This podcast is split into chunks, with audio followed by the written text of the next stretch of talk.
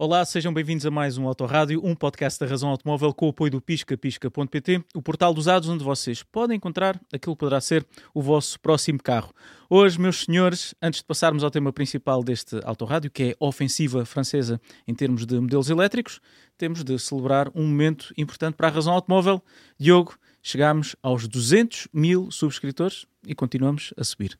É, é verdade. Olá a todos e hum, é um prazer estar aqui hoje a falar sobre estes carros novos que vão ser lançados, estes rivais. Mas sim, antes de começarmos este podcast, temos que falar sobre esse marco.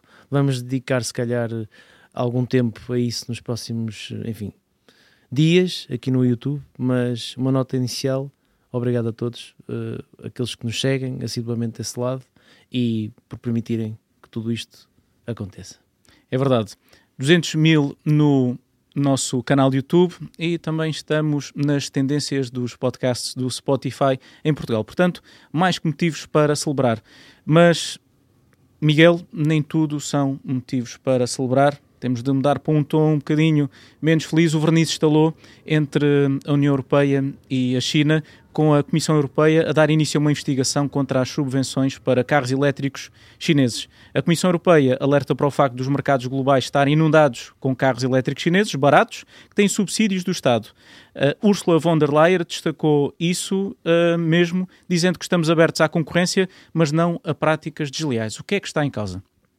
É, eu acho que tão ou mais importante do que o anúncio do, do início da investigação foi, foram mesmo as palavras usadas pela, pela Presidente da Comissão Europeia, que foram palavras fortes, duras até, e, e a verdade é que não, não, poupou, não poupou nas críticas feitas, feitas à, à China. E disse mesmo que, que este apoio uh, estatal por parte da China aos, aos construtores uh, chineses, que depois lhes permite, uh, segundo, obviamente, a, a, Comissão Europeia, que eles entrem no mercado europeu com preços bem mais baixos do que aquilo que os construtores europeus tradicionais, por assim dizer, conseguem oferecer. Um, e, e ela descreve tudo isto como sendo algo que está a distorcer o, o, o mercado europeu. Mas o governo chinês já, já veio responder claro, e disse não, que... Não tardou na resposta. Nada. Logo no dia a seguir tínhamos uma, tínhamos uma resposta por parte do, do Ministério do Comércio chinês que, que também respondeu à altura, não é? Disse que pronto, acusou, acusou esta medida de ser uma medida abertamente protecionista e, e alertou, uh, dizendo que esta investigação terá um impacto negativo nas relações económicas e comerciais entre, entre a China e a União Europeia.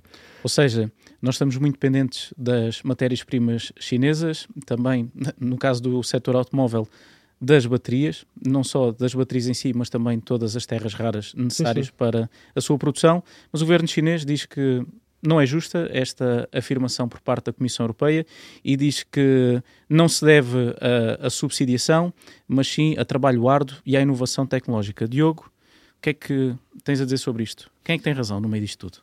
Bem, eu não vou dar a razão a nenhuma das partes. Uh, a razão aqui porque está a razão, lado, não é? Uh, exatamente, nós é que somos a razão. Não, mas uh, brincadeiras à parte. Eu, eu acho muito interessante o, isto só agora ser algo que tenha chegado a conhecimento dos decisores europeus.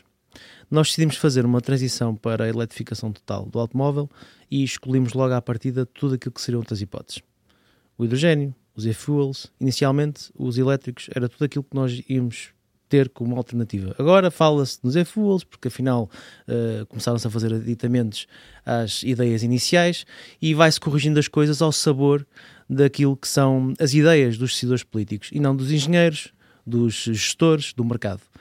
E agora, surpresa para toda a gente, o país que representa mais de 31% da hum, produção automóvel em nível mundial, que tem o domínio das terras raras, que tem fábricas de baterias hum, mais do que nós temos na Europa, que domina também hum, o mercado de, dos chips mais do que nós dominamos, hum, ainda que por razões que todos sabemos, não seja uh, geoestrategicamente o país que tem mais uh, chips, por isso é que existe esta disputa com Taiwan, isso é outra, outra história. Mas é interessante saber que só agora é que afinal acordaram e pensaram: então estão a vender carros na China uh, a um preço mais baixo porque o governo está a apoiar, eles têm todas as matérias-primas. Como assim? Então, eu acho que antes de nós fazermos esta transição, de prepararmos este movimento daquele que é o motor da economia europeia, provavelmente devíamos ter pensado a jusante e, e não ficar olhar apenas para, uh, para baixo, para os nossos pés, onde os temos, e não olhar para a frente, não olhar, enfim, para o futuro, não ter nenhum vislumbre daquilo que poderia acontecer. Isto é um problema. Não sei se a solução é colocar entraves à importação de, de veículos chineses. O Carlos Tavares uh, é um dos críticos desse tipo de soluções.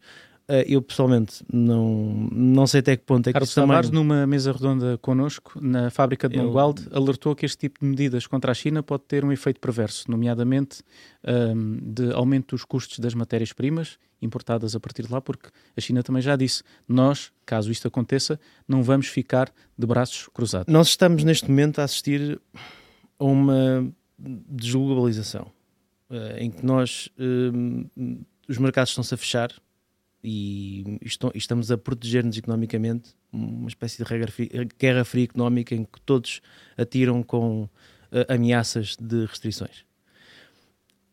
Nós queremos ser 100% elétricos. E quando digo nós, digo nós, europeus. Não sou, não sou eu, não é o Diogo. É a Europa. A Europa quer ser 100% elétrica. E tem que olhar para aquilo que tem à frente. Tem eh, mais 10 milhões de postos de trabalho, tem fábricas espalhadas por todos os países, ahm, tem marcas que estão a sofrer com estas restrições todas e que não estão a conseguir colocar no mercado carros a preços competitivos para fazer face a marcas novas que estão a surgir, como é normal, porque é uma tecnologia que ahm, é muito mais democrática, é muito mais fácil fazer um carro com motor elétrico do que fazer um carro com motor a combustão. Aquilo que era o nosso eh, maior ativo, que era esse ativo tecnológico, nós desenvolvemos um motor de combustão interna até um ponto de, de, de eficiência do ponto de vista de emissões que nunca, nunca existiu na história. Hoje, um- seja diesel, seja gasolina, os carros são hoje extremamente evoluídos. E, e quisemos, de forma abrupta, dizer a uma indústria gigantesca, que é um petroleiro literalmente em movimento, a partir de agora, vocês vão fazer uma, um, um peão hum, e vão dar, vão dar uma volta para trás porque o caminho é outro. E nós acreditamos por momentos que isso iria acontecer sem consequências. E aqui está a prova de que há consequências. E a minha opinião sobre isto não é quem é que tem razão, quem é que não tem. Eu acho é que isto é só o início das consequências e, e o pior não está para vir. Isto é, isto é um jogo perigoso, acima de tudo, porque, hum, tal como o Diogo começou por dizer, eh, a China acaba por ter um bocadinho a faca e o queijo na mão, porque ele- ele- ele- eles têm, têm parte das, das produções de, de baterias eh, do planeta, está muito concentrado lá, tem. Tem a maioria. Parte da de exploração dos, dos metais raros também, também está, está Tem com eles. e- Praticamente todos. o- Imaginem, portanto, sim, imaginem um cenário onde de facto estas medidas avançam e de forma muito rígida e, e a China começa a ditar eh, preços diferentes para os construtores chineses e para os construtores europeus relativamente, relativamente ao mesmo produto. Que já está a acontecer. Eh, Sem dúvida. Sem E dúvida. só uma nota adicional: Eh, o- o- os, os países estão eh, a fechar-se. Esta, esta parece que estamos a voltar aos tempos sombrios em que agora estamos a usar a economia para nos afetarmos uns aos outros. E há um país na Europa que está a levar com efeitos bélicos também destas, destas enfim, Guerras destas guerras, sim, destes interesses que estão a ter um efeito infelizmente nefasto também para a vida das pessoas e para a população. Eh, do ponto de vista físico, nós estamos a sofrer do ponto de vista económico e, e eu acho que estamos a- o, o- isto vai continuar a agravar-se. E uma das consequências desta, deste fechar das economias é nós erradamente acharmos que podemos sobreviver sozinhos. A consequência disto é o aumento da inflação. E isto eh, é mais um passo para nós não conseguirmos eh, resolver um problema que está a afetar toda a gente e que no final do mês está a tirar rendimentos às Porque pessoas. nós eh, não conseguimos viver isolados do resto do mundo. É isso que quer dizer com o Exatamente. aumento da O inflação. aumento da inflação é uma Se consequência deste a afastar das fechar- economias. Se nós começarmos a fechar eh, fronteiras, nós não temos na Europa eh, tudo aquilo que é necessário, por exemplo, para a produção, nem digo de um carro elétrico, digo de um carro convencional. E no final do dia, todos vamos perder com isto, seja de forma for. E é o tema central deste episódio do Autorádio, um podcast da Razão Automóvel com o apoio do piscapisca.pt. As marcas europeias estão a reagir. Vamos falar de dois modelos que franceses que, que, são resultado desta mesma ofensiva no campo dos elétricos. Temos o caso da Stellantis, que anunciou este verão o plano Dare Forward 2030, onde Carlos Tavares diz que este é o primeiro passo na resposta àquilo que é agora apelidada invasão chinesa no mercado europeu. Vamos combatê-la com o nosso tipo de produtos e temos mais a caminho, todos eles estou a citar Carlos Tavares, serão acessíveis e rentáveis. Um deles vai ser lançado brevemente, o Citroën EC3, que terá um custo inferior a 25 mil euros. Acham que o plano de Carlos Tavares uh, de abandonar, não digo abandonar totalmente, mas não apostar todos os ovos na China e começar a apostar em mercados emergentes como a Índia, poderá, num cenário futuro de maior tensão entre a Europa e, e a China, a ser, ser uma, uma, uma aposta ganha? Não, não, não sei até que ponto é que, é que terá, estará relacionado com isso. Hum, naturalmente que teres opções é importante, como tudo na vida, né? quando divides o mal pelas aldeias, uh, se houver algum problema numa aldeia, há outras que vão contribuir. Mas uh, eu acho que ninguém pode negar hoje a importância do mercado indiano, que é um mercado gigantesco e onde este tipo de produtos uh, mais acessíveis podem vingar. E uma marca como a Citroën tem de estar em força nesse mercado. o nosso mercado é mais refinado, não porque seja um, algo que nós uh, consumidores muitas vezes estejamos a pedir, porque a maioria das pessoas uh, não compra carros novos, compra carros usados, e é sinal que o que está, o que está a crescer é um, um segmento que não é um segmento de, de primeira linha de produto, é um segmento de segunda linha, um, porque tem, isto tem a ver, está intimamente ligado com o rendimento das pessoas. Um, e estas apostas em mercados emergentes são uma oportunidade para marcas como a Citroën, para marcas como outras mais acessíveis, ou pelo menos tendencialmente mais baratas do que outras, poderem ganhar volume e estar presentes com muitas facilidades, principalmente ao nível das emissões, porque não há tantas restrições nesses mercados como existe na Europa para vender automóveis. Uh, eu tive, como vocês sabem, este fim de semana que passou em Paris para assinalar os 75 anos do Citroën dois cavalos. E estou a mencionar isto porque em 1948, quando foi lançado o Citroën dois cavalos, havia esta preocupação da mobilidade individual estar acessível a todos. E o caderno de encargos da dois cavalos acho que é uma lição para os tempos uh, atuais. Tinha de ser um carro barato de manter, acessível de adquirir e utilizável totalmente no cotidiano. Uh, eu adorei conduzir o carro e estava a conduzi-lo pelas uh, ruas de, de, de, Paris e fiquei, de certa forma, uh, triste, porque a meio do caminho nós parece que nos esquecemos do principal pressuposto do automóvel, principalmente numa altura em que eles estão a ficar mais caros. E se calhar fazia, fazia sentido nós olharmos para as lições que nos pode ensinar um carro com mais de 75 anos, e é em parte isto que eu espero dos próximos modelos da, da Citroën, e nós já tivemos a oportunidade de andar em alguns concept cars que apontam esse caminho para, para a Citroën. Tu, em particular, uh, Miguel, já andaste com todos. Uh, sim, com, com o amigo, vocês também já andaram, obviamente, e que já existe, mas acima de tudo com o Wally, que é. Que é um carro, ao contrário do amigo, não é um automóvel. Exatamente, é um, é um quadriciclo. Eu esqueço muitas vezes disso. É, pá, mas basta, não, andar, basta andar com basta andar que nunca te esqueces que aquilo é um quadriciclo. Uh, sim, concordo, mas uh, acho que é o regressar um bocadinho ao, ao, ao básico e, e, é uma coisa que nos leva daqui para ali. E muitas vezes, uh, quando entramos no automóvel, é só isso que nós queremos como, como muito bem o Guilherme estava a dizer. Mas, acima de tudo, o, o Oli é, tenta ir buscar um bocadinho dessa inspiração um, que vemos no Dois Cavalos e que também já vimos noutros modelos da, da Citroën e que procura dar resposta hum, a isto que é um problema cada vez mais óbvio, não é? Os carros estão cada vez mais caros e com a eletrificação isso tende naturalmente a, a ser, a ser acentuado.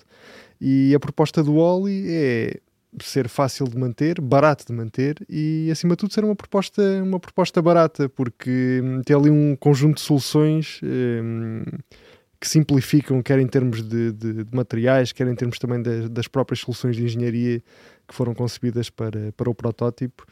Um, e é, é um conceito interessante e, que- e que eu acho que pode ajudar a democratizar o, o carro elétrico. Eu Que, eu estou é, ansioso que é um por dos ver- problemas eh, que nós temos atualmente, não é? Eu estou ansioso por ver o EC3, porque nós vamos vê-lo. Eu vou vê-lo daqui a uns, eh, umas semanas. O EC3 que Vais vai, testar ou vais só não, ver vou só estático? ver estático. vai, vai ter Vai ser revelado. vai ter alguma coisa de, de óleo, não é? Eh, Alguns, Não alguns traços visuais, pelo menos Não do sei óleo. porque não há imagens. Não há imagens e este é daqueles carros que nós ainda não vimos as imagens antes de Mas há essa indicação do valor do carro ficar abaixo. abaixo de 25 mil Eu euros. O espero que é, que sim. Eu espero que o sim. que é, É, eh, era notável. Sim. porque tendo em conta que estamos a falar de um carro de segmento B, eh, novo e, e elétrico. Estamos a falar dos mesmos valores dos carros com motor E- a e no- combustão. né? E no- Estamos e a falar- altura, Só, só uma, uma parte. Eh, Se este carro custar este valor, são 10, é 10 mil euros mais barato que o Zoe. O Zoe custa 34 mil euros agora, salvo, salvo erro. E se for a versão mais uh, com, com Isto maior é- bateria, são 38. estamos a falar de um carro pouco mais caro do que, do que é, por exemplo, o Spring atualmente, na, na versão, na versão mais com a maior bateria. E Vocês têm mesmo a certeza que o EC3 vai ter esse preço, não tem? E, e só, está na razão automóvel, então é E- verdade. e- Não, a- a- É que, eu, é que eu só vou acreditar quando as, vir. as coisas, Sim, as, coisas, também. as coisas mudam, mas temos uma notícia muito recente, eu até posso abrir para te dizer a data. Uh, janeiro, fevereiro, março, abril, maio, de junho. Tiveste Uh, fazer a conta sim, dos meses. fazer, exatamente. Mês 6. mês 6. a Citroën vai lançar elétrico por menos de 25 mil euros os, ainda este ano. Poderá, eventualmente, os rumores um todos pouco, mas- apontam nesse sentido. Exatamente. E, exatamente. e- e no sentido daquilo E- que eu e, estava a dizer. Carlos Tavares do- não dá, não dá ponto não dá ponto sem nó. Mas passando dos carros, eh, eh, estamos, estamos a assistir, eh, sem dúvida nenhuma, a uma resposta, eventualmente tardia, eh, da, da indústria europeia, da, da indústria automóvel europeia, neste caso francesa, eh, à eletrificação. Começar, por exemplo, a Renault começou bem com o Zoe em 2012, mas a verdade é que o Zoe nunca atingiu os valores que eh, estavam previstos pela própria marca. Eh, por exemplo, eles, eles tinham um número de unidades que iam vender em 2015 e nunca, eh, nunca a chegaram a atingir. Muito provavelmente nesta nova vaga, com nova tecnologia, nós vamos conseguir ver os construtores chineses e, e- e todos eles dizem que vão conseguir, eh, vão conseguir atingir, eh, vão conseguir ter carros rentáveis e, e mais baratos, vão atingir. Mas em termos tecnológicos, vamos falar de dois modelos que foram apresentados recentemente e com os quais nós já tivemos contacto, com o Peugeot E3008 e com o novo Renault Scenic. Dois modelos, um o Diogo já, já ouviu, o outro o, o Miguel. Aliás, já viste, eu, eu vi os já dois. viste, já viste os dois. E que eh, são dois casos paradigmáticos de como as marcas europeias estão a tentar eh, se reforçar e temos, no caso, por exemplo, do Peugeot, argumentos de, de peso. Até porque o carro é bastante pesado. 700 km de autonomia. Sim, É notável. na, na versão de maior autonomia, como a Peugeot denomina, são, tem uma autonomia de até 600 km. Eh, o Scenic, na versão com a bateria de maior capacidade, tem uma autonomia de até 620 km. São números muito interessantes eh, e que fazem destas duas propostas eh, modelos que, que eu acho que sinceramente vão, vão ter que ser considerados obrigatoriamente por, por alguém que esteja a pensar comprar um, um 100% elétrico de segmento C. Um, e, e acho que é uma resposta forte por parte de- destes dois construtores eh, franceses ah, àquilo que temos assistido uh, ultimamente. São dois modelos visualmente que eu acho que resultam muito bem. Sobretudo ao vivo, acho que este, que este 3008 e que o, e que o Scenic têm, têm uma excelente presença. O- Que- Queria, queria, pegar, queria pegar por aí. Diogo, o que é que tens a dizer sobre o design destes dois modelos? Há, há quem encontre muitas similitudes entre o E3008 e hum, o, o, novo, o novo Renault Scenic. Eu peço, em primeiro lugar, a ti, Diogo, o comentário ao, ao aspecto de cada um deles. Bem, em primeiro lugar, é preciso fazer aqui uma, uma nota eh, prévia a esta questão do estilo. E que este E3008 não é um carro eh, concebido por Gil Vidal. É um carro que foi desenhado numa era pós-Gil Vidal. Gil Vidal era o designer da Peugeot até há uns eh, poucos anos. Poucos anos Acho que foi 2020 ou 2021. portanto, 3 anos, sensivelmente, e neste momento está na Renault. E há efetivamente em alguns modelos recentes da Renault, nomeadamente no Rafale, algumas semelhanças com hum, modelos da Peugeot, como o caso do 408. No Scenic e no E3008, eu sinceramente não encontro grandes semelhanças. Até porque o Scenic uh, tem uma silhueta diferente, o, e, o E3008 é um fastback, ou seja, tem uma traseira uh, descendente, como se fosse, vamos chamar-lhe quase um crossover coupé, é um termo assim um bocado uh, digamos, Sim, diferente, é, é, mas vamos... É próximo do 408. Quero dizer, é próximo eu, do 408. Independentemente de gostarmos ou não do, do design, isto é naturalmente um campo bastante subjetivo e, e pessoal. Eu acho que nós temos de tirar o chapéu à Peugeot por ter tido a audácia de mudar tanto um modelo que, que, resultou tão bem. Que resultou tão bem. Não são todas as marcas que têm. É fácil quando se muda de um monovolume para outro tipo de carroçaria. Ok, não é necessária muita coragem, porque os monovolumes não têm tanto interesse. Agora, quando falamos de um best-seller como o 3008, mudar de forma tão substancial o design, uh, isto é necessário. Isto é muito, uh, coragem. Isto é muito arriscado. Uh, quando fazes isto, ou fazes porque tens mesmo 100% a certeza que resulta, que poderá que resulta, ou que poderá eventualmente resultar.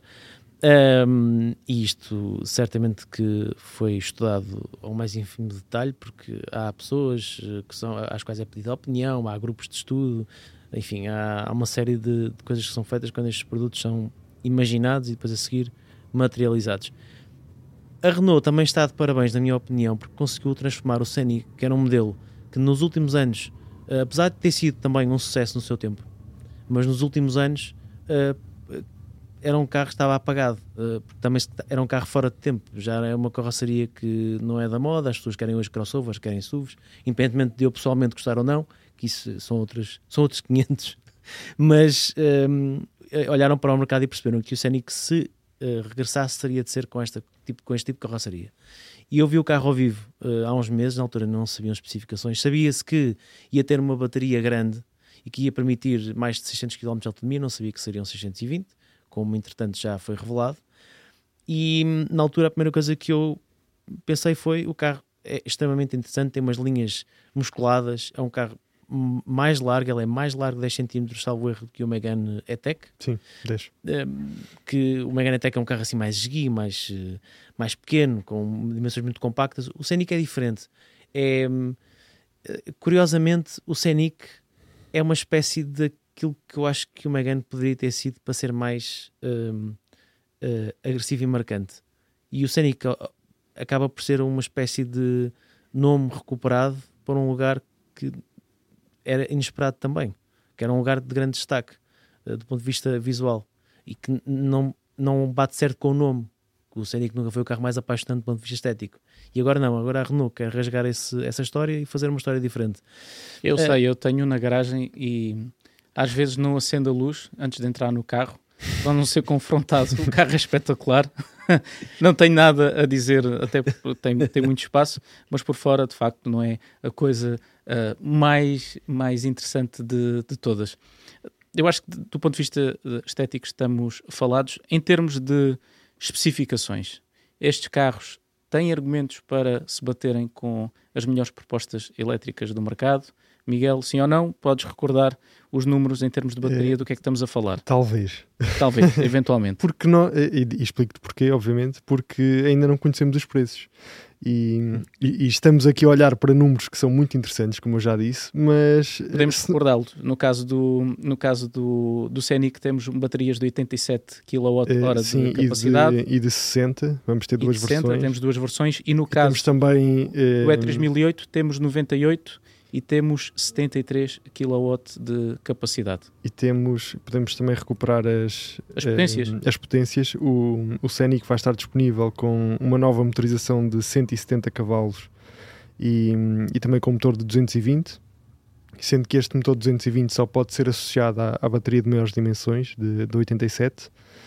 E, e no caso do Peugeot, ele vai estar disponível com, com três versões. Uh, temos uma versão com, com motor dianteiro e com 120 cavalos, com a bateria de 73. Temos depois uma, uma versão dual motor com dois motores, uh, um em cada eixo, com 326 cavalos, é a versão mais, mais potente de todas e que também vai estar aqui associada a esta bateria de 63. E por fim temos a, a tal versão long range que só vai ter um, um motor dianteiro, tem 230 cavalos e que vai ter a tal bateria de 98 kWh de capacidade. É nessa, Eh, nessa e, e especificação. que anuncia os tais 700 km. E eu estou muito curioso para perceber quanto é que isto vai custar.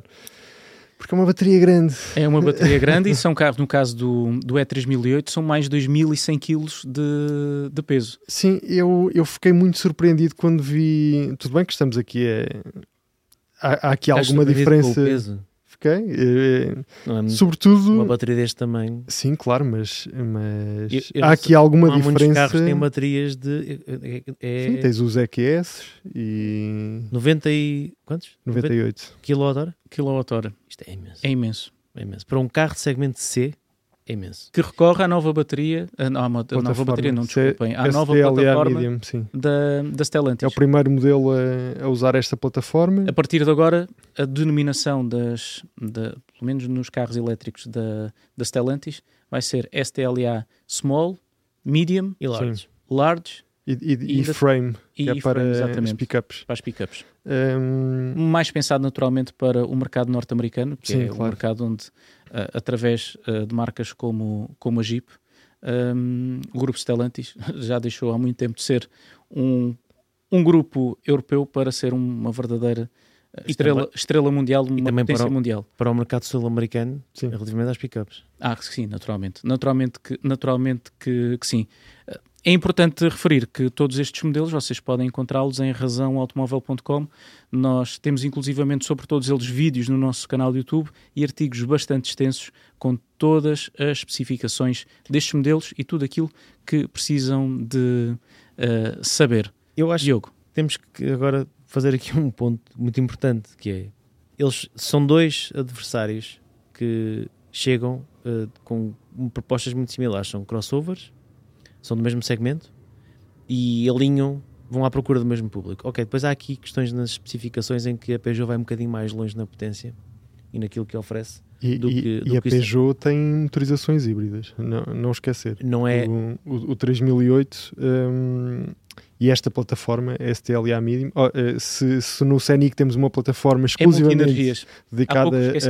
elétricos, esta STLA Medium permite montar um, um motor a combustão na dianteira hum, e por isso mesmo vamos ter duas versões do, do 3008, uma versão híbrida plug-in e outra versão eh, mild hybrid.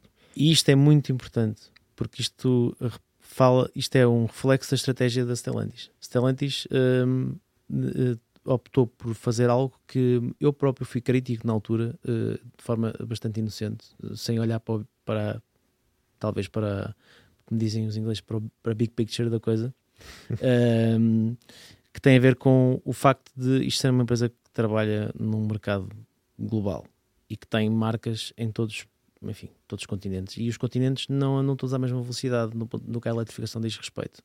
E houve uma decisão que foi tomada, que foi criar uma plataforma multi-energias, que é um compromisso, um meio termo entre eh, um carro 100% elétrico, que é potencialmente muito competente, como 100% elétrico, e um carro com motor a combustão, que é um bom carro com motor a combustão. Mas sempre houve aqui uma... Os carros 100% elétricos da Stellantis nunca foram os melhores 100% elétricos Uh, para o momento em que estariam uh, uh, a ser lançados. Comparativamente com outras marcas, por exemplo, que chegaram com pl plataformas completamente dedicadas. Não, não, não tínhamos sequer baterias entre os eixos. E que faz muita exemplo, diferença. E que agora vamos ter. E agora a Stellantis diz: vamos continuar nesta estratégia, mas vamos apresentar carros que são extremamente bem, muito competentes como 100% elétricos e também conseguem ainda uh, responder às necessidades daqueles que não querem aderir à eletrificação total ou simplesmente de mercados onde a eletrificação total não é uma questão. E, e... Isto é bastante inteligente. A Renault opta por descartar por completo o, os carros com motor a combustão interna e vai totalmente uh, na direção da eletrificação total. Quem é que vai sair a ganhar disto tudo? Só o tempo dirá, mas aquilo que me parece é que a posição da Stellantis é um, é muito inteligente e não deve ser olhada com desconfiança como eu próprio fiz e admito no início quando fui à, à revelação do E208 lembro perfeitamente em Genebra em 2018, 2019 já foi há muito tempo Uh, já passou com uma pandemia, entretanto. E eu olhei e pensei: mas isto. Uh, isto é uma multi-energias, isto está aqui coisas que, que tem, podia ser melhor, podia-se aproveitar o facto de não fazer compromissos. E há compromissos, não é? Um, disse, não, não, mas uh, uh, nós acreditamos que ainda vamos vender durante muito tempo carros. Ou seja, é uma válvula de escape. Literalmente. Numa... seja, seja como for. Uh, Deixa-me deixa só acrescentar uma coisa, uh, porque vai na sequência do que o Diogo está a dizer. Naturalmente, uh, só daqui a algum tempo é que vamos perceber se esta estratégia é boa ou não. Sim. Mas há uma coisa que nós já podemos analisar ao dia de hoje: é que nos primeiros seis meses do ano, a Stellantis foi o grupo automóvel mais rentável do mundo. e isso... Mais do que a Tesla? Mais do que a Tesla. Aliás, não a Tesla. Como é que é possível? A Tesla, a Tesla caiu caiu um bocadinho. Não pode ser. Desceu inclusive da casa uh, dos dois dígitos. Eu agora não acho que podíamos continuar aqui esta discussão. Eu podia discernir sobre este. Mas este é, é, alguma coisa a Stellantis está a fazer bem, não é? Parece-me. E apesar de esta válvula de escape através da plataforma das plataformas STLA que são multi-energias, o que é facto é que o grupo liderado por Carlos Tavares está a apostar forte nos elétricos. Foi anunciado para Espanha. Uh, uh, mais de mil milhões de investimento Sim. numa fábrica em para duas, em duas, duas fábricas, Vigo e Saragossa, Vigo e Saragossa para um, produzir carros elétricos segmento B. Sim. Esse investimento já está fechado, mas Miguel, em termos de fábrica de baterias, Portugal ainda está na corrida. É, sim, é, esse investimento já, já está garantido para a Espanha e na, e na, verdade até vai ser um bocadinho superior a isso, porque hum, mais esses, milhão, menos milhão. Esses, esses mil milhões são, são, no fundo, para transformar as linhas de montagem, para que elas passem a ser eh, aptas a produzir modelos 100% elétricos com base na STLA Small. Uh, mas em cima disso ainda vão existir outros investimentos que podem até dobrar uh, esse número. Uh, noutro tipo de, de, de, investimentos para, para as fábricas que não estão diretamente relacionados com, com esses modelos. Mas são 2 mil milhões, eh, mais coisa menos coisa, é um número muito importante. Uh, a fábrica de baterias que Carlos Tavares já disse que, que gostava de ver na Península Ibérica vai ser outro. São 2 mil milhões? Eu disse mil milhões, não foi? Não. Sim, eu, eu, são mil milhões, mas, mas vão existir investimentos adicionais que não, estão diretamente relacionados com as linhas de montagem, mas que vão também para essas duas fábricas, sendo que o bolo total pode ascender a 2 mil milhões. Eu digo-vos uma coisa, eu com tantos milhares de milhões, eu se calhar o que eu fazia era criava uma parte para comprar um Aston Martin. Conhece esse carro? Uh, ouvi falar, ouvi, ouvi falar, ouvi falar sobre, sobre ele, sobre Aston Martin. Uh, 400 mil euros, não foi? Mais coisa Ninguém está a fazer contas. Ninguém está a fazer contas. Quando se fala de. São muitos números. Desses, são, são muitos números. Mas, e... uh, só para concluir, uh, há essa esperança de que essa fábrica de baterias da Stellantis venha, venha para Portugal. Uh, ainda não nada está decidido. Espanha, obviamente, está, está na corrida. Uh, sabemos que será a quarta fábrica de baterias da Stellantis na Europa, que, que acaba recentemente de, de inaugurar a primeira em França e será precisamente daí dessa fábrica que vão sair as baterias para este hum, E3008 é e também para e também para o E5008. Eu, eu, estive na apresentação do, não me digas que tens visto em razão semana passada e, e, pronto sou capaz de ter ouvido uma coisa ou outra sobre isto. E lido em razão é porque a parte escrito também. exatamente. Tens, tens, tens tudo muito uh, presente na tua memória. Há aqui outro ponto que eu acho que é importante. Para além de tudo isto a eletrificação já que estamos a falar deste grupo, um, é perceber que não só não fecharam os olhos à importância de continuar a ter na gama por razões geoestratégicas, ok? Por razões de outros mercados, uh, plataformas multi-energias, como recentemente vieram dizer que praticamente todos os motores atualmente em comercialização são compatíveis com combustíveis sintéticos. E aqui a Europa tem uma oportunidade, na minha opinião, nós vamos assistir no próximos, eh, na próxima década a uma mudança brutal, que já está a acontecer, está em marcha, isto não é do dia, dia para a noite, mas vamos assistir a uma mudança total na oferta de, de marcas no mercado europeu, a maior parte delas, para não dizer 99,9%, vêm todas do mesmo país, vêm da China. E hum, o único mercado e o único uh, segmento onde estas marcas não são competitivas é nos carros com motor a combustão Se a indústria automóvel europeia quer ganhar uh, fogo e se quer dar mais opções a quem está à procura de carro, para não ser só 100% elétrico, um, já que tem tanta experiência a fazer motores, então que realmente se dediquem a investir em combustíveis sintéticos. Porque é uma forma de nós eh, não só eh, permitirmos às pessoas ter outra opção, mas também de continuarmos a aproveitar os carros que existem no parque circulante e aos dias de hoje é bom não esquecer que os 100% elétricos só representam 1% do parque circulante nacional, e isto falando só de Portugal. Falta... Que, é, que é um mercado que uh, está a adotar uma velocidade muito significativa uh, está, os modelos 100% elétricos. Está, neste momento, Portugal uh, está com 18%, mais 18% de vendas de carros 100% elétricos novos, e até o final de 2023 a expectativa é que esse número chegue aos 21%. Mas estamos a falar de um mercado de carros novos e a maior parte das pessoas compram carros usados uh, por questões uh, de, naturalmente, que, têm, que estão relacionadas com os rendimentos. De, e também porque fazem opções que muitas vezes são as mais acertadas, porque todas as pessoas que compram um carro usado sabem que a, a principal desvalorização já foi, agora vão ficar com um produto que muitas vezes até nem tem assim tantos quilómetros e que pode durar muito mais tempo. E isto, numa sociedade que quer ser sustentável, também faz sentido.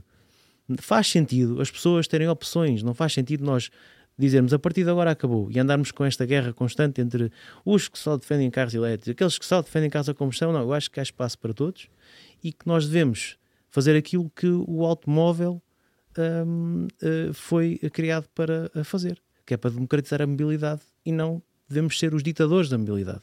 E os cidadãos europeus estão a ser ditadores de mobilidade. Muito bem. E com isto chegamos ao final de mais um episódio do Autorádio, um podcast com o apoio do piscapisca.pt, o portal dos usados, onde vocês podem encontrar aquele que poderá ser o vosso próximo carro, porque como o Diogo dizia, grande parte dos particulares compram carros usados. Quanto a nós, é tudo por hoje neste episódio. Obrigado a quem está desse lado através do Spotify e do Apple Podcasts e também através do nosso canal do YouTube, que está a celebrar 200 mil subscritores e continua a crescer, e isso devemos a vocês. Quanto a nós, nesta mesa, é tudo por hoje. Um abraço e até o próximo Autorádio.